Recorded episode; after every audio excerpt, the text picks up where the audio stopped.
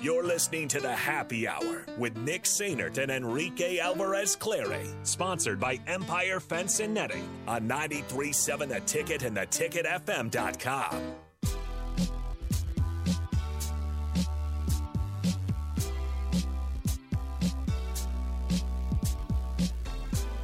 All right, back here on the Happy Hour 93.7, the ticket, theticketfm.com. Nick and Rico back with you, 402 464 5685. So, poll question is up. What's worse, breaking your back or rear ending a car? Obviously, it's rear-ending a car. So far, it's a clean sweep, 100% breaking your back. I don't believe it.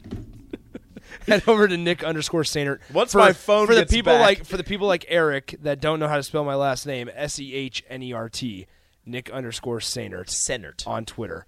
Um, yeah, it looks like Senert. Pronounced. pronounced Senert. Sainert. S A Y, kind of. Oh, hold on. I have to do something. Oh, okay, fine. Go ahead. this weather is terrible. Just Shout out Eric. Just the worst. No, I'm just kidding. I love this weather. We have to give a background here. Eric uh, texts. Eric texts in and goes, "Rico, I dare you to complain about the weather today. I will come down to the studio." Then he tells me to bleep off. you didn't say what you were going to do, so I will be expecting food. Thank you. All right, so we're getting a little bit. Uh, Big Sky, you might remember him. Big Sky Jerk. questions my uh, integrity and goes, "Have you experienced both, um, both breaking my back and rear-ended a car?" Neither, actually. However, I've experienced getting rear-ended by a car. How many accidents have you been in? I have been in one accident, not my fault. Uh, snowstorm in Omaha, going down a hill. I like pulled off to the side because I couldn't stop, so I pulled off to the side and like used the curb to stop Mm-hmm. the car. Uh, car behind me couldn't stop. Curb didn't stop them. They hit the back of my car. It wasn't like hard, like there was no damage, but just a lot of cars sliding down a hill. I think more people need to be concerned about hydroplaning. People don't think about hydroplaning. People a don't lot. think about hydroplaning. I- It's very dangerous. people forget. People forget about hydroplaning. I, I think hydroplaning may be scarier than sliding on ice. hydroplaning always terrifies me because I never know. Like I'll just go the speed limit in the rain, and there are times where I'm just like, I could be hydroplaning right now and I wouldn't even know. So then I just try to like move the car a little a bit, and little I go, bit. oh, we're good. So with with hydroplaning, that's interesting because a lot of people will go automatically slower when there's ice on the ground, right? Yeah, so when you when you're going automatically slower, I don't think it's as terrifying sliding on ice. However, y- when you're going 45 in on a, on a wet street and then you sl- start slipping, it takes a lot longer to slow down. I feel like both are terrifying. Yeah, but like you also have sandbags in your well, like so me personally, I put sandbags in the back of my I car. was gonna say you have sand. I was like, I don't have sandbags in the back of my. well, you, yeah, have yeah, yeah. sandbags, don't you? Everybody's got them. We're in Nebraska. You have sandbags. so anyway, you have sandbags in the back of your car or whatever, and it helps you slow down when you're going slower. Hmm. You don't have sandbags in the middle of July Why not? to protect Why you don't from the you just rain. Keep your sandbags. Bad on gas mileage. Gas is over four dollars now. That's another thing I complain about. It's not Monday. Okay, we'll, we'll postpone gotta- past the weekend. You got to save it. We'll postpone past the weekend. Can I say something that's not a pest of the weekend? Okay, yeah, go ahead. I already know where it's going. So the this, this future works is out the perfect. future is female. Nebraska Huskers, Nebraska Cornhuskers, three freshmen of the year: Alexis, Alexis, Alexi, Lexis, Rodri, Lexi. Why? Why is this so hard right now? I am looking at her, Take- take her a break. Twitter. Take a her- breather. her Twitter says Alexis Rod, and then I'm looking at Lexi, and I'm like, wait. And then there's Alexis, Alexis Markowski, and I'm just, this is so hard right Rico had a stroke on air. Lexi Rodriguez, National Freshman of the Year in volleyball. Alexis Markowski, Freshman of the Year in the Big Ten. And newly announced Freshman of the Year in the Big Ten, Ava Bredwell Yep. for Husker softball.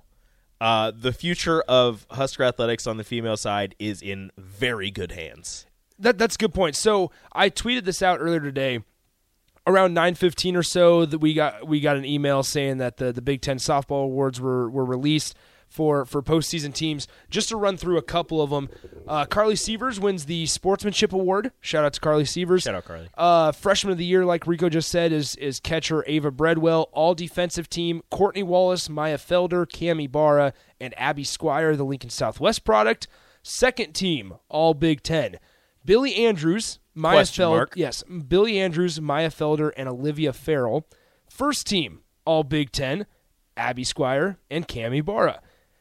Rico said question mark after Billy Andrews, and I think that was a very common and popular thought after these teams were announced because there was at one point Billy Andrews, after a, a pretty substantial amount into the season, Billy Andrews was leading the country in home runs and, And was she's still hitting was hitting f- over 400 after after a pretty substantial sample size after we'd seen a pretty good size of or increment of games. Over halfway through the season, She still has 19 this year. Oh. I think she finished in the top five, if not the top ten, for home runs in the entire nation, and she's batting around 300.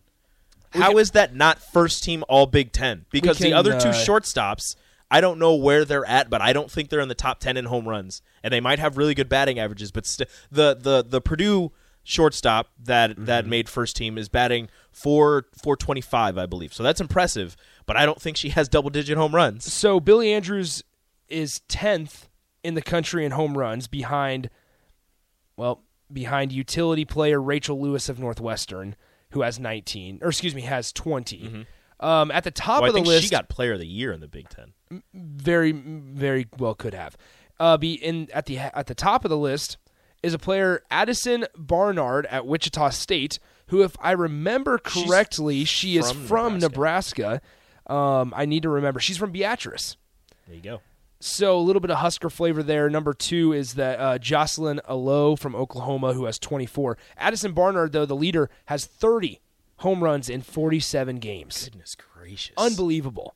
And so the it- one it's- from it's Oklahoma, they unbelievable. stopped pitching to her for a while. Yeah, well, I mean, 'Cause they, she they was did like- it in the in the Women's College World Series last year. Well, she was a couple home runs from setting the record for for a career, and they just teams just wouldn't pitch to her.